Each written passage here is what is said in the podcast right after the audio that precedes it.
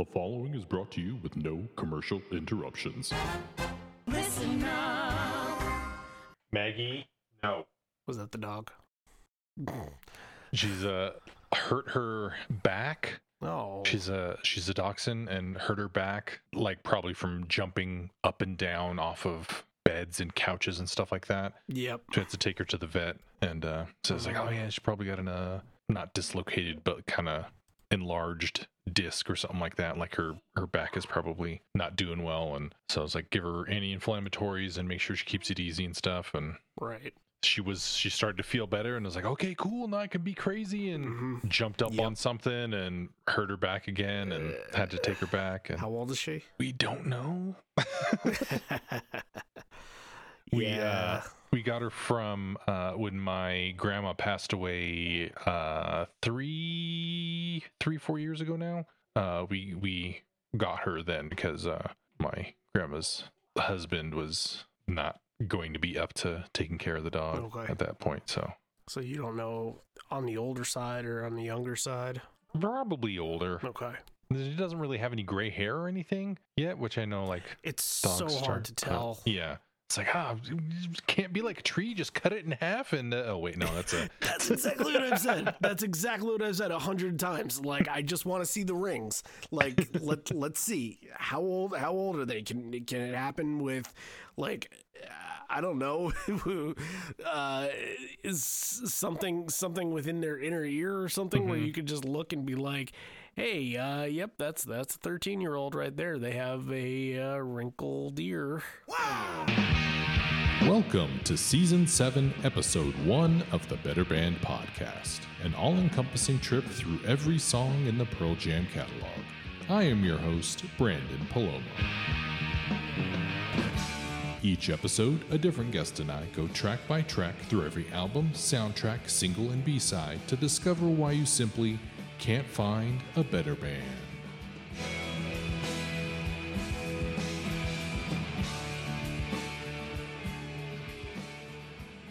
Welcome back to the Better Band podcast. This is Branden, and we are starting the album Riot Act with Randy over here, Sobel from Live on Four Legs podcast. Hello, Randy. It feels weird to be the over there person. I've never been the over there. I've I've usually been the the over here. No, you're still over here. I'm still but but usually but the host is, is over here and the the the guest is or co-host is over there. I I don't know. I don't make the rules for Better Band podcast, but it's it's a pleasure to be back, sir. Thank you for Well, having me back. Oh, no problem. You're here on the podcast. See, you're That's on my true. pod. You're here on my podcast. There we go. There we we tied it all together. We got made it. Yeah, we figured it out. I, I bet you, you know, some of the, the isms that I use in our show, I bet you nobody has no i- any idea where they came from. Probably two or three people like, okay, I pick up, I pick up on these things, but the hey everybody now is from They Might Be Giants. Um, do you know fingertips? Do you know what the fingertips thing was with They Might Be Giants? Oh no. Okay, so on one of their albums, they p- put out a song called Fingertips that had like 19 parts to it, and they were all about seven to 10 seconds long. Mm-hmm. And it was because at the time when CDs were out and CDs were popular, people were putting songs on shuffle. So they wanted to kind of have their regular songs, and in between these regular songs would be these weird, like 10 second, like random, just kind of jingles. And one of the jingles is this female voice that's singing, Hey now, everybody, now, hey now, everybody, hey now, everybody now. And that's where I got that from. Hey now, everybody. Mm. over here over there is from a New York sports radio host named Steve the Schmooze Somers and he begins every broadcast by saying Steve Somers over here you there like and that's where I got that from New York City. Steve Somers here, you there. so Hey, I'm a not little peek I'm, behind the curtain. I'm not very creative I, I steal from others but it, it's more it's it's not a steal this is just a tribute Yeah, there you go. And that, of course, is uh, referencing the uh, Tenacious D uh, tribute song, song called Tribute, right? Oh, what? No, no I, I made it up myself. Oh, oh, oh, okay. I don't know what you're talking. No, it. yes, it's just a tribute. Let's see. So we're breaking off another album. Wait, no, that doesn't make any sense. That does. That's that's Breaking off a piece of that album bar. Yeah, that like a bar bar twelve bar blues bar. No. so we are here beginning the record. We're putting the needle on this uh this season. Can't keep opens the album. You th- there's like a little beep or something like that at the beginning, right? You just like a boop. Yes. Okay. And that threw me off, especially going back today, because I think when not paying attention to it too closely, when listening to it on a vinyl or or wherever else, uh, I think you can just again like just kind of blink and, and miss it. But there's something after that beep that sounds like Ed is singing something or saying something. I cannot tell for the life of me what it is. Were you you were were you be able to hear that? No, I, I would I didn't have it turned up loud enough, I guess, to hear that. Oh yeah, it, it's very very subtle, and I was trying to eh, see is it another song? Is it like a cover of, of, of a song that maybe they were just screwing around in the studio beforehand? And uh, it is not not enough evidence. Did not come up. the The Live on Four Legs Detective Agency has has made strides to uncover the amazing mysteries of the band, and that is that is an inconclusive case right there. Damn it. No no leads. Another cold case. Which is funny because um, you know the album "Songs for the Deaf" hmm by Queens of the Stone Age. You know how it, it starts the whole concept of like the radio thing going through and and basically the whole entire album is flipping through the stations and getting a different DJ each time. There's a song that's like the first song that they they scrubbed to to in the station and I've been trying to find mm-hmm. what that song was and I keep meaning to ask a couple people that might know the answer to that but it's this little thing you're gonna do what's good for you? And it, I'm like that's that's something. That can't just not be something. That's not something they randomly did in the studio just for this purpose. That's probably like a B-side or something like that. It has to be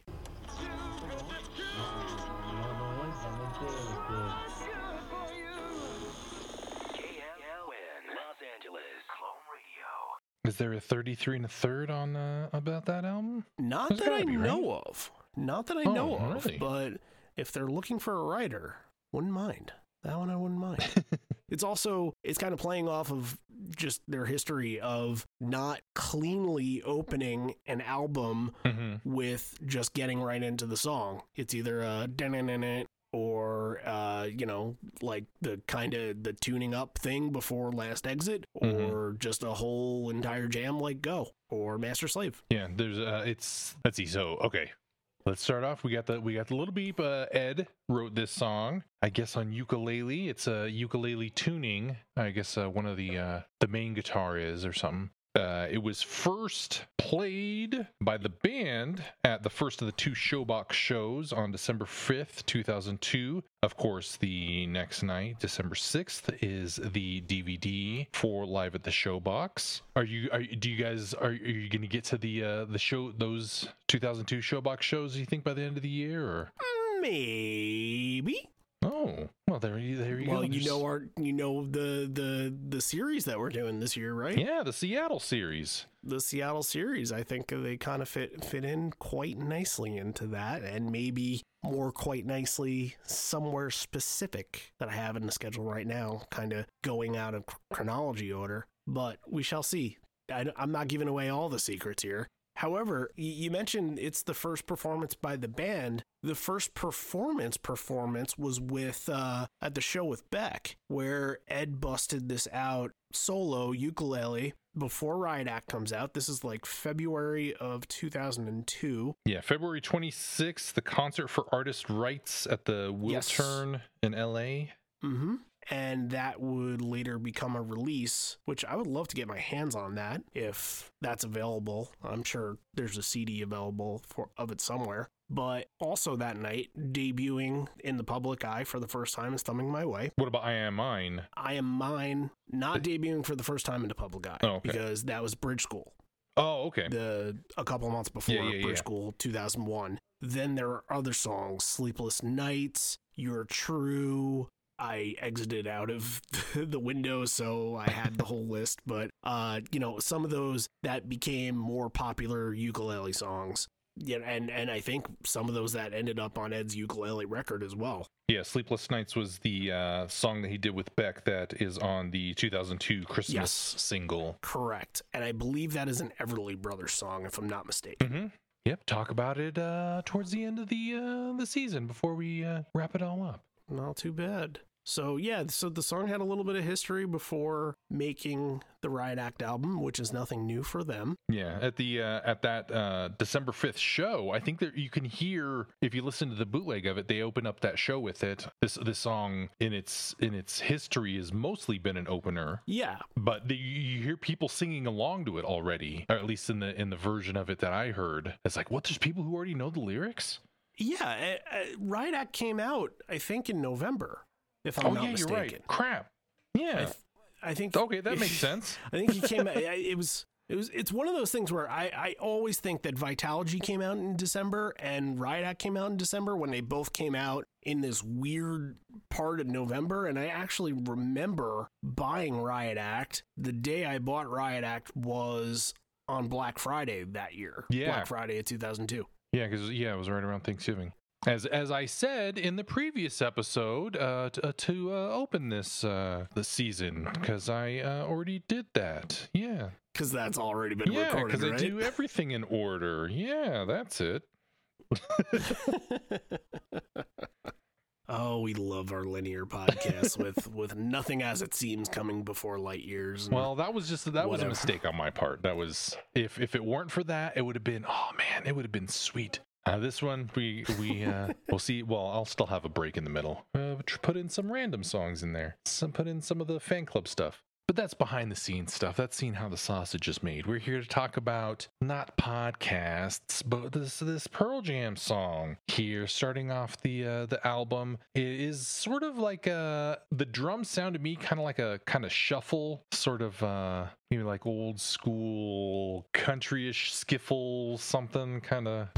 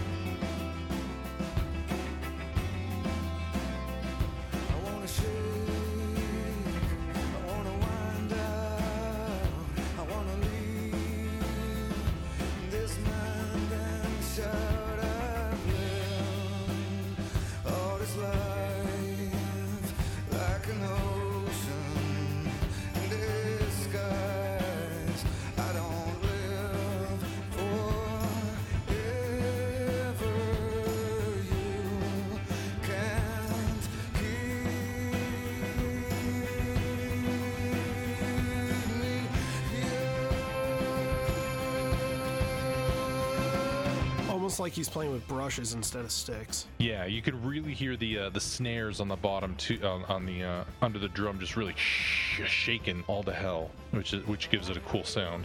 Yeah, this is definitely out of everybody in the band. This is a Cameron standout. I've, I've always felt, and kind of what makes the song. And I don't know for the ukulele song, I, I think it's it's okay for what it is. But when you bring in that aspect to it, and the drums kind of pop out at you, it, it's something a- it's something a little different. And I think it kind of brings to the emotion. You bring in the acoustic guitar in there as well, and then Mike is kind of doing a couple effects uh, in throughout the song. Uh, makes it a little bit more interesting than just a straight up ukulele version. Which again, this the ukulele version isn't bad, but uh, you know I, I like the added elements. I like to see what they can do with something once it's already a finished product. How can they turn it into a a different beast? Yeah, the ukulele version is a little bit faster. It sounds like more manic. Yeah. Uh, this one's uh, a little bit more languid, and it, it has room for, like you're saying, like all the layers, the organ, and the there's lots of guitars in there, and EBows and stuff, and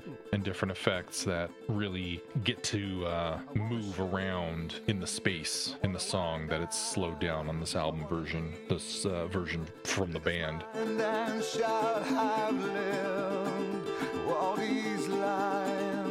Like an ocean in the skies. I won't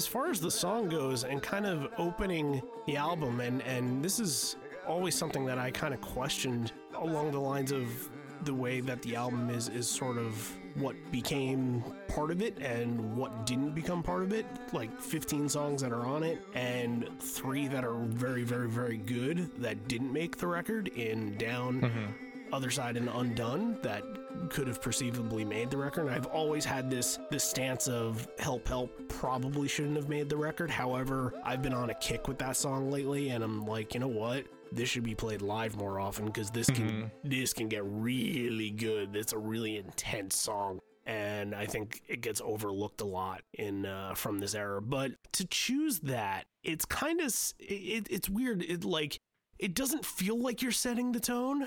However, you are because I didn't make a pun.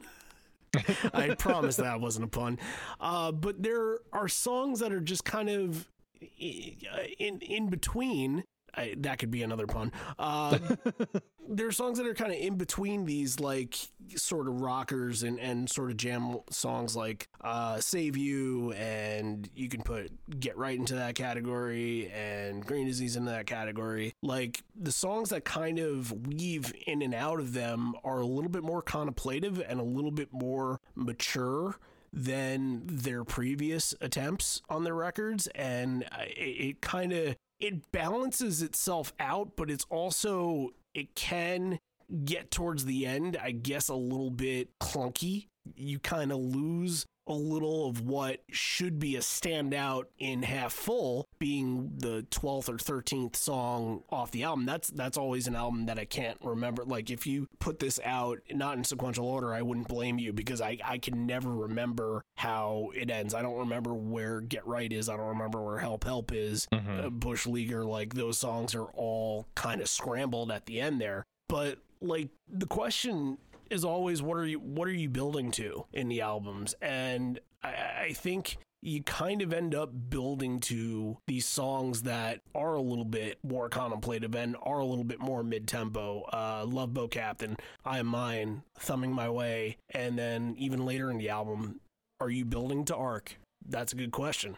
I don't know. I don't really know the answer to that but like it fits within the theme Yeah, the um this album seems very split to me. The the the first half of it up until uh uh from Can't Keep to Get Right is very sounds very personal. Those are like very personal songs. Those are, you know, songs about people or, you know, just whatever. And then after Green Disease through the end of the album, they are very political, yes I think. yeah I, th- I think you're absolutely right about that and so trying to think of uh, i mean this this song specifically i mean sounds very personal i guess you could say you know it's it's a lot of eyes and it's very sort of uh first person centered and i i'm just kind of wondering what it means man this is a deep one. This is Yeah. yeah, I, this is really tough to crack the code on, and you know I don't like doing this, but the, for this occasion, I did go and search, you know, the just the generic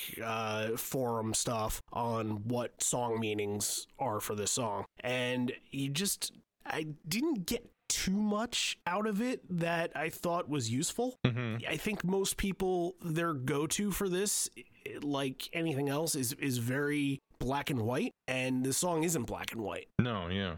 And like people are just saying, oh, it, it it's it's about suicide. It's about wanting to leave the world and and wanting to to kind of have an out of body experience and and and not uh and put everything behind you. I, I think it's it's more than that. It's I think it's kind of about a few different things. Mm-hmm. The one that is so the, the the line that's so telling to me is I've lived all this life like an ocean in disguise. And that can be broken down in so many different ways. And it could either be like, you know, your problems or your life is out there. And this could be very personal to Ed because that, that that's very much that. And it's out there for everybody to see. So anything that you try to hide or that you try to keep to yourself, everybody's going to know about it. Every everybody's in tune with what you're doing. So, you know, maybe it's on kind of a, a less of a grander scale than it just being about Ed, but sort of I guess people kind of seeing things and seeing people for for who they are and what they are. I think that's an interesting well, what what do you what do you think about that whole idea? What do you think of that line? Well, that specific with, that specific line, I think that uh, the the there's the saying "still waters run run deep." That it's sort of okay. You have the surface of the ocean, and then you have you know the depths of it. You have everything underneath that you can't really you don't know what's in there until you go down into Yeah. it. So I think that you know like an ocean in disguise. It's kind of like well, it looks like one thing on the surface, and then it's this whole other thing below the surface. Hmm. And so it's kind of like, oh, you know, it's uh you think you know me, but you know, there's all this uh this stuff underneath. I didn't I didn't even think about it in those terms. I I, I kind of thought like an ocean in disguise. It's like an ocean is so big that you can't miss it. If you're staring directly at it, you can't miss it. I was thinking more along that term, but I, I think you're I think you kind of have more of a uh, a direct correlation to to what he's trying to get at here. Yeah, it's uh it to me like it, it because the the chorus of the song or you know the the motif of it, you know, you can't keep me here. So the first question is who is you? And the second question is where is here? I think when when you get to that. Yeah, I think it could be the where is interesting because it could just be a situation of wanting to be either somebody else or wanting because the first line I want to shake, I want to wind out, I want to leave this mind and shout. That means you want to like be out of your own situation. Mhm. You want to experience something else. You want to create a whole new life for yourself. That's how I'm I'm seeing that. Like you don't want to be in the situation that you're in because you're either hurt by it or you've just had enough of it. And I think that I read one time that uh, and it's very obvious that a couple of the songs off Riot Act are, are related to what happened at Roskilde. But I thought I had read that Can't Keep had some connection to it. Mm-hmm. And this could be sort of a re- reaction to what happened there and maybe how he was feeling and, and like having this sort of weight that was on his shoulders because of that even did, was any of it their fault? No. But they take the brunt of it and they feel extremely responsible for it and, they have to then you know uh, sit with the nine families and and uh, and grieve with them. And it's a whole process especially afterwards.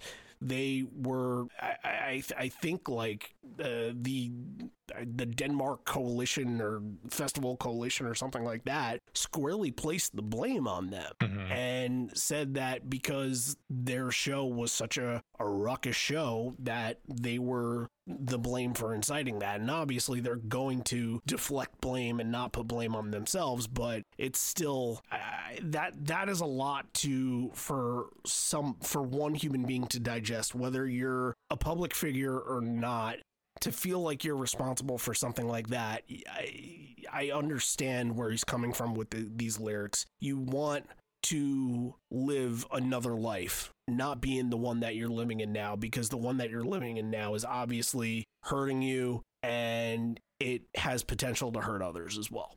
Do you think now you just because you said you were talking about being responsible? Do you think that there's some sort of dichotomy with this album coming out and it's after Roskilde and how true it is or whatever, but you know, Pearl Jam feeling responsible for those nine deaths, and then you have the wars going on, and you have all this other death on the Bush administration at that point's uh, head. And 9 11 as well. Yeah, and and yeah, yeah, and of course 9/11. Yeah, I mean the the uh, determined to attack being uh, those those warnings being ignored, uh, as you know we find out of course later. But I mean, how much responsibility do you have to other people's lives to either throw away or try to take care of? Yeah. I just kind of thought of that when, you, were, Yeah. when you were saying that. and that's probably why the f- first half of that record is so introspective and has all and touches up on all of those bases because like i am mine is about and it kind of I, I feel like maybe i am mine could be the sister song to can't keep where it's like understanding how to accept yourself in the moment and can't keep is is probably having difficulty doing that Mhm. and not taking not wanting to take the responsibility and wanting to just sort of uh, yeah, and some of these lyrics are a little bit daunting. I want to race with the sundown i want a last breath i don't let out. Like that you know that has so like you want to relate it to of course death or suicide or the thought of not being here. And obviously with the chorus there there is some uh relation to it but i i also think it's kind of we all have these thoughts sometimes that and i guess you call them the uh oh what what's the character's name from that christmas movie uh you know the one Well, unfortunately, there's uh, a billion Christmas movies. yeah, but you know what I'm talking about. You know the one I'm talking about. The one where the guy doesn't want to live anymore and he gets the angel and the angel Oh yeah, yeah, yeah. shows uh, him not what is- Miracle uh, on 34th Street. No, it's uh, uh, son of a bit, uh, uh, something life. This uh, mir- uh, It's a Wonderful my- Life. It's a wonderful life. it's There a wonderful life. And I can't remember the character's name. Uh George Bailey. George Bailey. Thank you. Yes. It's all coming together now. uh it's I guess kind of like that where Mhm.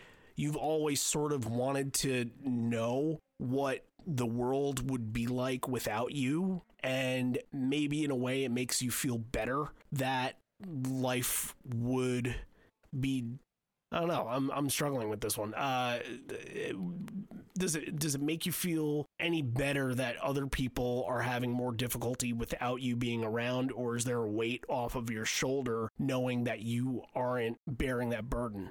Yeah.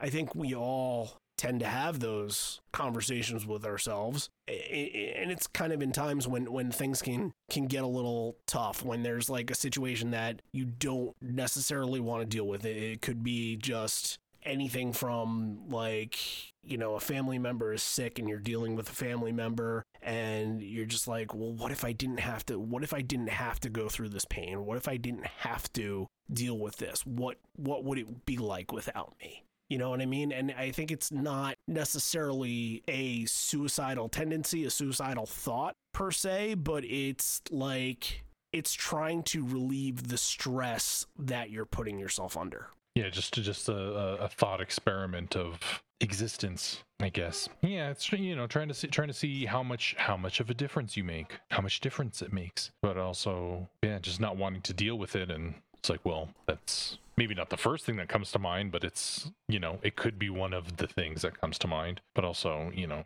I don't know. I don't know what was going there. Uh, This is, yeah, this was a really, really tough one to decode. Yeah, I, I was thinking too. It, it could be also as easy as this is their last studio album on their contract. So hey, we're leaving. We're- Yeah. we're, on our own now. I, so I saw that written that it was this was kind of their goodbye to Epic and saying like you can't keep us here uh, and you know we we want to be seen as something different and I think at the time Epic was probably like you guys are Pearl Jam and you can still make money off of this please make us money But Pearl Jam is like, no, we're gonna do shit our way because that's you. you- You've dealt with us for ten years. That's how we do things over here. hmm I don't know if they would go that deep into that kind of situation, but it can be seen as sort of a double a double meaning of sorts. I I, I, I think it's deeper than that though. I read somewhere that there were Buddhist theories about how the ocean and life are connected hmm and I'm wondering if that had something to do with it. Like they're it, they've added in I don't want to say religious undertones to their songs before, but like definitely stuff like in Pilate and Faithful, they have those sort of overarching ideals. Yeah. This could uh, this could have something to do with it, but I'm not quite sure. You know, you, you keep looking at it. I, I want to rise and say goodnight. I want to take a look on the other side. Well, what is the other side? Is the other side I mortality personally or is it not? get a sense that this is a song from the point of view of the earth. That this is a sort of en- On the environmental song of the earth? that that it's you know I want to shake. You got earthquakes. You know, um, Want to wind out as a tornado? uh, possibly, yeah. Uh, uh, uh, like an ocean, there's o- oceans all there. I've lived all this life. There's, you know, the Earth is, you know, six billion years old or whatever. You got um, You got the sun. You got the sun yeah, in there. I want to race with the sun down. I want a last breath. I won't let out. You know, there's the the ozone layer. There's you know carbon going into the atmosphere. The you know there's pe- people can't breathe. Uh, I forgive forgive every being. You know, all, uh, you know you're forgiving the people who are living on you who are destroying you. I want to rise, say good night, take a look on the other side. You know, the other side of the earth. It's you know it's day on one side and it's night on the other side um you know just sort of like a the earth is still going to be here whether there are people on it or Yeah. not until the uh the sun expands and uh swallows it whole we're making all these Pearl Jam, uh, I guess you can throw that one right in But- there. I but uh I'm not gonna I'm not gonna it- sit it- here and, and tell you, you you're wrong. Like I'm I'm just not. Oh no, well I I I, I th- that's kind of like the only one that like comes to mind readily when I listen to this song, but I I don't like put my full faith and stock in it. It's you know, and, and everybody's gonna have their own thing that this means to them and you know just like all all the songs and everything like that. It's just kind of you know when i talk to people and doing these things i try to come up with weird wacky things as, as much as i can just thinking of the song and sitting with it. You want to hear a crazy one wait till i get to a crop duster. Oh man then we i get way out in there You know, I kind of like that. I kind of like that you can, with their music, bring in two different pers- uh, perspectives because there aren't a lot of other songs. If we were doing a podcast breaking down most other bands, we would be talking about like one certain situation that made the song what it is, and we wouldn't be asking questions. We'd be answering them. Uh, this was, and and you can do that for Pearl Jam songs, and it's it's good to have a balance between the two. I think later later on in their catalog, there are a lot more answers being questions being answered instead of just letting the the listener determine for themselves. And and certainly early earlier in the record as well something like Jeremy they it, they just tell a story you Mhm. know that that's always been very open. They've been open about what it is. There's no like really deep seated meaning to it. Uh, it- it's exactly what they're singing about. Yeah. This is not this is uh, this could literally be anything that you put your mind to to making make sense and most of the songs that i've done with you having be the openers they've been very open to interpretation go was was one that i'm still finding things about that song that I think are relevant to the the situation. Last exit, I think we looked at that in full depth, and that one I was I was really happy with the description that I came up with with with for that. Sometimes that's another one where you can interpret it a couple different ways. Mhm. Uh, Brain of J. is pretty set in stone, like not much not much going on there, and and Breakerfall. I think we kind of had like some sort of a breakthrough in the in the last episode that, that we did that we didn't realize what spot that we were going to get to with that and we kind of broke down a whole ideal for what was going on at the time in the album that I don't think either of us had really dug into before. Yeah. So uh, having two different perspectives and having multiple different interpretations is good because it doesn't mean that anybody's wrong and you know it, it just means that you can kind of get creative with things if it means something specific to you then let it mean that let it let it sit that way and i think that they would have to agree with that Yeah, I think it- also if you have a song where it raises a question or is just sort of wide open and you're kind of like what is this? It's possibly, you know, hopefully opening your mind to then as you go through the album listen to it and take it all in and try it, it's it's making you open to suggestion it's uh possibly you know just not shutting you off like oh, okay this is what this uh, song's about on to the next song okay this is what this is about you know this is priming you to you know really listen and try to figure out what's going on i guess for the whole rest of the album Yeah, I, I would I would say that's pretty accurate. Uh, you know, there are songs that are in there that I think have a little bit less of that eh, figuring out interpretation, like the the the whole soap makes you taller thing in Ghost. Like I think that's just sort of a thing, but it's Mhm. not. It doesn't have anything to do with trying to figure out a deep seated meaning between it. Um, there are so and and then even something like like thumbing my way it's pretty clear cut what the song is about. However, it could be you don't know what the situation is about. You Mhm. know what the scenario is, but you don't know what happened to get to that point. Does that make sense to you? yeah Kind of same thing with I Am Mine, I'm thinking too. Like, that's maybe why this is a good precursor for I Am Mine. And you can kind of package some of these songs together. I think we've we've packaged a few of them together in the past and found the thread and connections through. So uh, whether or not there is something between the two, and and whether or not it's it's conscious, at least these things are on their mind, and it works within a full spectrum of an album. yeah do you think there's another song that they could have possibly opened this album with yeah, probably. do you think they could have opened it with arc I bet you they wanted to. Or Ark and the Love Boat Captain would have been something. Hmm. And I think if anything would have been the alternate opener, I would say Love Boat Captain would have been the one. But where where do you put a song like Can't Keep if it's not the opener? Mhm. Like you mentioned before, Can't Keep is usually whenever it shows up at their shows, it's their opener. The Yeah. numbers here 15 times out of the 25 that they played it have been the opener song and only 4 of those times has it been in an encore spot. And let's see only one time hasn't been a song from 6 through 10 song position wise two times from 11 through 15 and three times from 16 through 20 all the other times have, have been from 1 to 5 that's four more than they've opened with that's for all your stat nerds out there they've also not played it since 2014 yeah so that also probably goes to the fact of they're not sure really where it goes right now.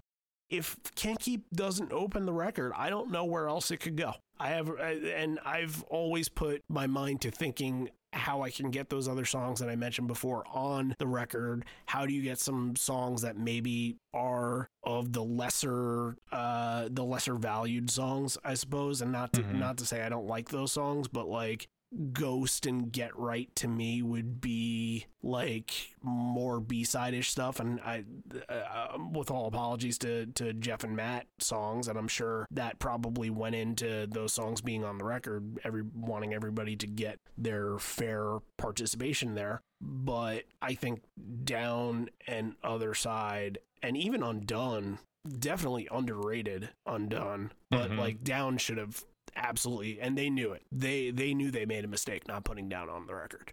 Think about down following i am mine somewhere on that record. Like it takes you instead of i am mine going into thumbing my way it takes you into another direction and can be more positive instead of you know bringing in more of the introspective. And down is very introspective. Down does kind of fit within the themes of of the record and it is more po- positive as to maybe can't keep i wouldn't say that can't keep is negative but can't keep is definitely more uh fatalistic if yeah, I guess you could say that. I don't really know how else to describe it. I guess. The, the the the the lines are I don't live forever, you can't keep me here. I won't wait for answers, you can't keep me here. I will live forever, you can't keep me here. Hmm. So it starts I don't live Pretty forever defensive to me. and then it ends with I will live forever.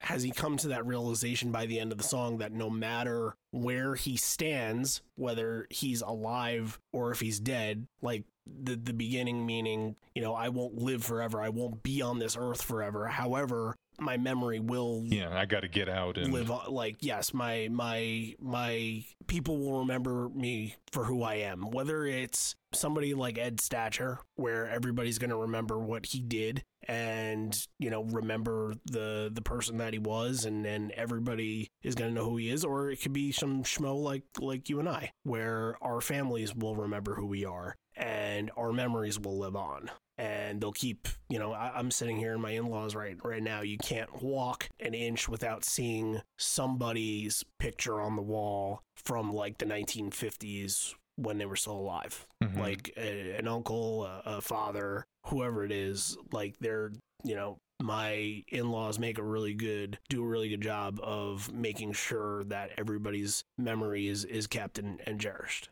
that's why when you go to weddings and you see these you know the table with everybody who who has passed on and and they show show them uh their pictures like that's paying respects to the people that have made an impact in your life. And you don't forget those people and you make sure that the the next generation you know i'm about to have a kid i'm about to have a child. So you know it would be important for my child to know who my grandparents were who my wife's grandparents were and even uh, all four of our parents are living that they know who our parents Mhm. are when they're alive and when they are gone they'll have those memories yeah, and then you'll be able to uh, force your kid to uh, listen to hours and hours of your podcast and uh, I'm curious about that. Do you think your daughter is ever going to go through and listen to some of your shows? I know she's very young, but I have no idea. she's what, six, five, six? Mm-hmm. Six, yeah. So it'll probably take her a while before she she recognizes like what you do. But the minute that she realizes that she can Google your name, she'll be able to find it. Well, she'll probably find that tweet first, and then uh, oh, that tweet! I remember that tweet. Yep, hmm that's the one. But uh, yeah, um, I, I, I also, you know, there's, you know, speaking like families and stuff like that too. Like, um, you can't keep me here. You know, it's, people are going to pass on, and you know, you either you know move on, children move move out of your house. You know, people pass away. You know, you can't keep them here, but you know, as long as you remember them and know their stories, and you know, you you can live forever. You know, even though you can't keep them here, Right. Whatever. You know. Yeah, I think that's that's sort of that sort of ties a bow on it. Yeah, yeah. And uh, uh, the musically, yeah, because you know that's half of the song too. It's uh, music and lyrics. Uh, uh, I think that it, it really, it's nice that it opens itself off or opens itself up, you know, to where there can be some jamming and you know they can kind of experiment a little bit in the uh, in the end as they kind of go off and everything. It, it really Yeah, you know it is s- sort of similar to sometimes i think is is the one that people refer this back to because it's kind of the kind of weird slowish opener and it also is sort of pretty straightforward there's Yeah. you know it, it, it just kind of ambles on at its own pace and you can kind of if they wanted to live they can kind of go off a little bit at the end and kind of warm up a little bit Do you think that the chorus in this song is actually a chorus, or do you think it's just an extended verse? Because there's not really much of a change. Like there's no there's no bridge in this song at all. It's very basic. It's verse and then I would say like a post verse almost. I I, I I that's weird. I'm trying to I don't know if I'm trying to get around saying that there there is a chorus, but there's almost not a chorus. It's a very subtle change and and do you call a chorus just being one one or two lines Um, it can be, and, and it's uh, I mean, it can be just technically and everything because I, I think technically, if you're if you're looking for the chorus or whatever, I mean, the change starts at I wanna, you know, there's that section, and then it's after that, then it goes into it leads into the chorus. You know, I've lived all this life like an ocean in disguise. Like that's kind of the different section where you would put the chorus in. Yeah. Forgive every being, bad feelings. It's just me. I've lived all these lives. It's a wonderful. It's been wonderful at night.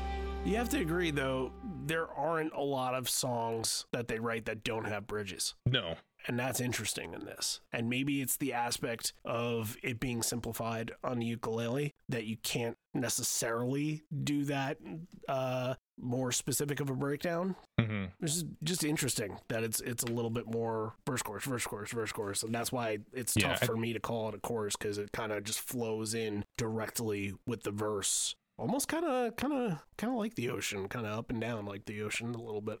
No. Where does the ocean begin and the beach end? Well, I guess that's where the water is, but okay, maybe that wasn't a good. uh Maybe that one you wasn't lost, a good. you lost me on that one. It's like no, there's totally definitely a honest with you. line. It's it's right where the water is. It moves, but I mean, it's it's there. Thanks for coming on and and and uh, working this out. We got uh, the whole rest of the album uh, to go, and it's gonna be it's gonna be weird. It's gonna be wacky. Okay, maybe not, but yeah, there's a couple episodes in here then. yeah, you got, you got bush league. Oh yeah, woo! So let's end this. Uh, we asked you in binaural what Pearl Jam means to you. Uh, I think it's time and I said nothing. You'll have to go back No, and listen to it, everybody. Let's find out. I don't know if you've if you've said it on your podcast. Probably one of your uh, origin episodes. I think you and John did yeah, did one of those I- uh, back earlier last year. Yeah, we actually there was something that went unpublished that we actually did do a full ranking, and this was before Gigaton came out, and Mhm. somebody lost it. Either I lost it or John lost it. It did not get saved, but it never. It was supposed to be a Devo episode, and, and it just never got done. So officially, probably not a full run, but I can give it my best shot. Yeah, so let's uh, let's, let's hear your, your albums rank your album rankings. Uh, Let's go from the uh, your least favorite to your yeah. So you have to you have to go up. You can't just Yeah. spoil the surprise like oh this is my favorite. Right. No, well, then- well who cares about who cares about, about listening anymore? Exactly. Shut it yeah. off after that. Casey Kasem never started with with number one. That's right, because when the when the numbers get smaller, the hits get bigger.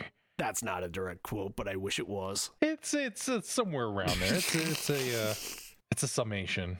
I'll I'll save this. All right, eleven. lightning bolt is eleven. hmm Uh, I, I'm gonna try not to like linger on these. Uh, I I just don't. I just don't have too many favorites. I I think it's just kind of a. Uh, it's okay. It's fine, but like as a record, there's no. While everything else kind of has a theory and a concept behind it, like you have a couple songs that are about the fragility of life, but uh, doesn't really connect with "Let the Records Play" or "Pendulum." Eh, maybe "Pendulum." Uh, like "Getaway," "My Father's Son." Like I, they're just kind of not quite in sync with each other.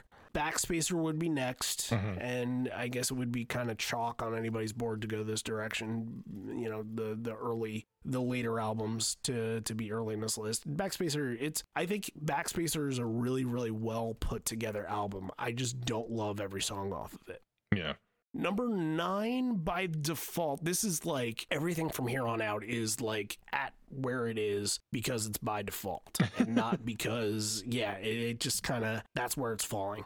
It's avocado at number nine, and I really, really like the record, and I, I feel like I, I find something new out of it each time. However, what started in my life as me loving the front half of the record turned into now I love the back half of the record more than I love the front half. So, eh, but it's good because you're kind of, it shows that your taste is kind of changing, but also it, it takes a while to get to Inside Job when you have to get through Worldwide Suicide and you're just like, ah, I've, I've had it with Worldwide Suicide. Like, that's just not something, it, it hasn't stayed relevant 15 years later. Mm-hmm. Uh, the next, this is really tough. This is where it gets really, really difficult because you have the next three, and somewhere in the next three are the combination of Riot Act Binaural and Gigaton. And I don't know what's where. And I've had such a difficult time in the last year trying to figure that out. And um, the, the thing that sucks about Gigaton is that we just haven't had any of it live. Mm-hmm. And once we do, it'll be easier to kind of put that into place and make me find a uh, a position for it. But right now, it's definitely out of the last four records. It's it's definitely the best. And you know, I, I'm gonna put it before Binaural, but it's very tough for me to put it before Riot Act Mm-hmm. Because Riot Act just has a lot of those staples on Riot Act I, I, are just ones that the era is very important to me. So I don't want to put binaural at eight, but there it is. There you have it. It's uh, it's it's a it's a very high eight. Uh, I would say Gigaton is seven. Riot Act is six, and that could change. All three of those can change. I think that the bottom three are definitely locks, but these middle three are, are very, very tough. Which leaves, of course, you know the the top five are the '90s albums, but number five is probably ten, Mm-hmm. and that could be you know a hot take or or blow some people's minds. But I I, I the more I listen to ten, the the more I realize that it's like it's not them yet. It's not quite them. Like it's them, of course, but it's not what they would become. And while it's a good hint at that, it's still figuring itself out. Uh, And that has to do with band wise, it has to do with sound wise, it has to do with everything. Like the sound still has a lot of that 80s reverb to it and still kind of has that like arena rock echo. And I, you know, I've been thinking about that a lot for the last year or so. And uh, that's sort of why 10 has kind of just stayed where it is, but I can't put it under the top five because it, it is extremely important. We all know that. Mm-hmm. Four versus is four, but a very high four. I love the record that probably at one point in my life was number one. So it's saying a lot about the top three. I love the top three so much. I really do. Yield is pretty much primarily going to be my number one. I think it's their best produced record. I think it's one of Brendan O'Brien's best overall records of everything that he's done. It's just, it's a wonderful listen. Mm-hmm. Then it's between number two and number three with No Code and Vitalogy. A lot of my favorite songs are, off both of those records. However, Corduroy and Immortality are, and this is, I guess, where the tiebreaker comes in. Corduroy and Immortality are always in my top five. No Code, ooh, what's Hail Hail is always near the top. Like In My Tree keeps creeping up closer and closer, and Present Tense is probably in my top five.